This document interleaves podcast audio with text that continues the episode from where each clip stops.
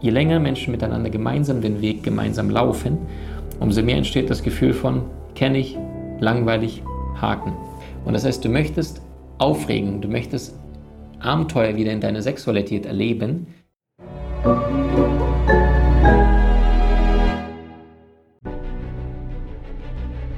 Willkommen bei dem Podcast von Die Köpfe der Genies.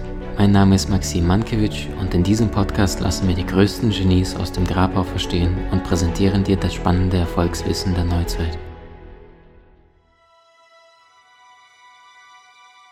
Wie kann es sein, dass in so vielen Partnerschaften Sexualität mit der Zeit flöten geht und was läuft dort schief? Schau mal, es gibt so etwas wie zwei Pole. Der eine Pol heißt Sicherheit, der andere Pol heißt Abwechslung, Abenteuer. Wenn du jetzt als Frau zum Beispiel an einen interessanten Typen denkst, denkst du da gerade an einen, der in seinem Büro hockt, vom Laptop mit Brille und Excel-Tabellen macht? Oder denkst du tendenziell an einen Mann, der seinen Drei-Tage-Bart hat und irgendwo in der Wildnis auf einem Pferd reitet und mit seinem Zelt unterm freien Himmel schläft? Rhetorische Frage. Ladies. Und das heißt, Abenteuer ist das, was dein Herz zum Schlagen bringt, weil das dir etwas Neues bringt, neue Impulse, neue Reize. Gleichzeitig, wenn Menschen mit der Zeit länger zusammen sind, dann kennen sie sich mehr oder weniger. Natürlich mehr. Das ist, je länger Menschen sich in der Zeit kennen, je länger Menschen miteinander gemeinsam den Weg gemeinsam laufen, umso mehr entsteht das Gefühl von kenne ich, langweilig, Haken. Und jetzt gibt es einige spannende Studien, die ergeben haben, was du tun kannst. Es gibt eine Studie, die hat mich äh, sehr fasziniert. Da gab es eine Frau, die stand auf einer Schwebebrücke und diese Schwebebrücke, die war über 100 Meter Höhe, also komplett freier Fall. Und dort sind Passanten quasi über diese Brücke immer wieder drüber gelaufen und die Brücke hat wortwörtlich geschwebt und, und war relativ unsicher. Also man musste sich rechts und links halten, damit die Menschen darüber laufen konnten. Und jedes Mal, wenn dort vereinzelt Männer an dieser Brücke vorbeigingen, zog dann die Frau zu ihrem Klemmbrett, also das war eine Psychologin, und hat den einzelnen Mann gefragt, darf ich Ihnen ein paar Fragen stellen? Da steht der Mann mit ihr auf dieser Schwebebrücke. Die Frau war durchschnittlich attraktiv, nichts Besonderes, Ladies and Gentlemen und stellt ihm einfach nur ein paar Fragen und sagt, darf ich Ihnen ein paar psychologische Fragen stellen? Und dann sagt er, ja klar, kein Problem. Dann stellt er ihm sie 5, 6, 7, 8, 9, 10 verschiedene Fragen zu seinem Leben und im Anschluss riss sie auf dem Blatt Papier, schrieb sie ihre Telefonnummer auf, riss es sie vor ihm aus ihrem Blatt Papier, aus Notizheft ab, übergab es dem Mann und sagte, das ist meine private Telefonnummer. Wenn Sie möchten, können Sie mich anrufen, äh, falls Sie noch Fragen zu dieser Studie, zu diesem Experiment haben. Das war die eine Studie. Die zweite Studie, identische Situation. Diesmal war das auf einer sicheren Brücke, auf der Autos fahren, also keine Schwebebrücke, die mitten ähm, über einer Schlucht war. Ergebnis auf dieser sicheren Brücke, also eine Betonbrücke mit Tausenden von äh, Autos, die da lang gefahren sind, schon vorher und nachher, hat die gleiche Frau anderen Männern wieder die Fragen gestellt, auch wieder die Telefonnummer abgerissen und wieder nach Hause mitgegeben. Was schätzt du, wie haben die Männer reagiert auf den unterschiedlichen Brücken? Ergebnis ist, auf der Schwebebrücke haben die Männer doppelt so oft angerufen und mit der Frau entsprechend versucht, danach ein Rendezvous zu bekommen oder ähnliches, als Männer, die auf einer Brücke standen aus Beton, aus Stahl. Die Frage ist, warum? Jedes Mal, wenn wir Unsicherheit erleben, jedes Mal, wenn wir Kribbeln erleben, jedes Mal, wenn wir Wow, Spannung erleben, also ein Mini-Stress, aber gleichzeitig gepaart mit positiven Gefühlen, entsteht das Gefühl von Anziehung. Ja? Denkt man mal zum Beispiel an den roten Teppich. Jedes Jahr, wenn in Hollywood die Stars antanzen oder die Oscar-Verleihung ist oder ähnliches, da kreischen die ganzen Frauen jedes Mal, wenn da Brad Pitt ankommt, Matt Damon, äh, Ryan Reynolds und so weiter. Und sie schreien alle, warum? Sie verbinden mit dem Mann Sie sagen, er ist attraktiv, ich kenne seine Filme, ich kenne die Rollen. Sie haben sich ihren Film gebastelt in ihrem Kopf, wie sie den Mann wahrnehmen. Dabei ist es nur ein Schauspieler, der kann privat ganz anders sein. Und gleichzeitig bereitet es ihnen Stress, weil sie sehen den gerade aus dem Auto steigen, was sie noch nie gesehen haben. Und dann läuft er schnurstracks auf sie zu, läuft auf den roten Teppich und sie können quasi an der Jacke die Hand ausstrecken und noch hier berühren.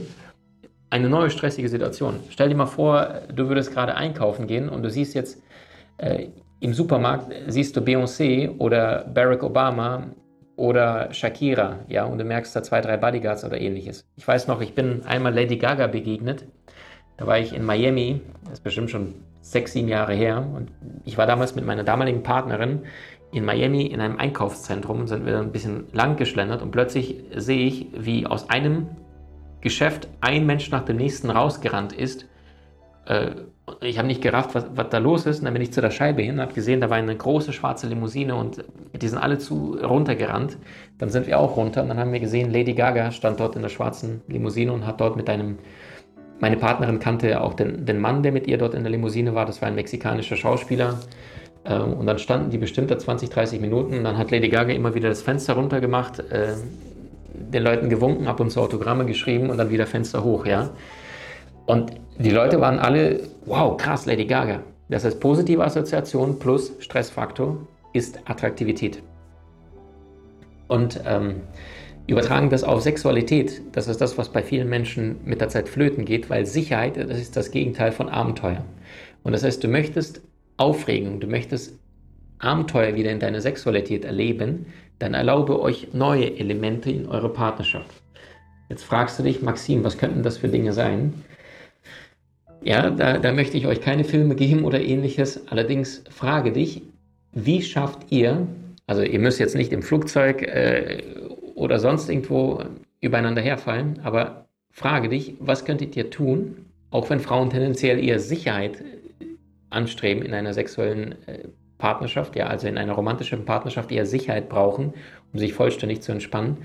Äh, dennoch, die Sicherheit ist genug da. Wenn du mit jemandem da zwei, drei, vier Jahre zusammen bist, es gibt ja Studien, die belegen, ich meine, äh, wenn wir Menschen zwei, drei, vierhundert Mal miteinander geschlafen haben, dass dann die Sexualität oder die Aufregung mit der Zeit flöten geht, weil das in- und auswendig kennst, ja. Das heißt, neue Reize, neue Impulse, die ihr so vorher noch nicht ausprobieren habt, damit ihr aus dem langweiligen, bekannten, kenne ich, ähm, Neugier, Aufregung und ähm, ähnliches in die Beziehung mit integriert. Und ganz, ganz wichtig, wenn ihr schon ein Baby habt, wenn ihr schon vielleicht mehrere Kinder habt, dann hat es die Evolution vorgesehen, dass wenn du Mama, Papa wirst, dass ihr automatisch tendenziell eher weniger Sexualität habt, was viele Menschen dann denken, okay, wir schlafen einfach nicht miteinander, seit die Kinder da sind oder deutlich weniger, sondern die Evolution hat das extra so vorgesehen, dass er weniger Lust beide empfindet weil sonst würdet ihr die ganze Zeit aufeinander hocken und dann würde das Baby verwahrlost werden und die Bedürfnisse von diesem Wesen, was komplett auf dich angewiesen ist als Mama und als Papa, würden vernachlässigt werden und so sind, äh, würden die Babys sterben. Und damit das nicht passiert, ist auch eins der Zeichen, warum Eltern oder frisch gewordene Eltern dann plötzlich eine schwächere Sexualität haben, als sie vielleicht vorher hatten, äh, bevor sie Mama, Papa geworden sind. Ähm, das ist praktische Einladung an dich. Erzähl heute noch, wenn du es möchtest, deinem Partner, besser noch, du gehst hin und sagst, hey Schatz, ich würde gerne mal zwei, drei Sachen von dir hören, die dich wahnsinnig verrückt machen, die dich zum Prickeln bringen, die dich äh, total antörnen in Sachen Sexualität.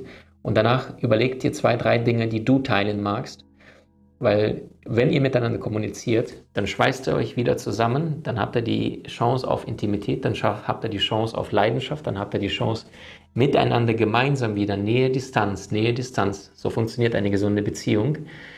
Als die ganze Zeit aufeinander zu kleben oder komplett euch auseinander zu driften. Statistisch gesehen sprechen die meisten Pärchen, ich glaube, keine elf Minuten pro Tag, ja, sondern euch Zeit nehmen, ehrliche Wertschätzung, aber auch gleichzeitig äh, was sind die Dinge, die du noch, noch nicht getraut hast auszusprechen? Was ist das, was dich wahnsinnig anzieht? Was ist das, was dich wahnsinnig äh, verrückt macht, ohne dass wir jemals darüber gesprochen haben? Was macht die allergrößten Genies aus? Sie hatten herausragende Ideen und kamen auch in die Umsetzung.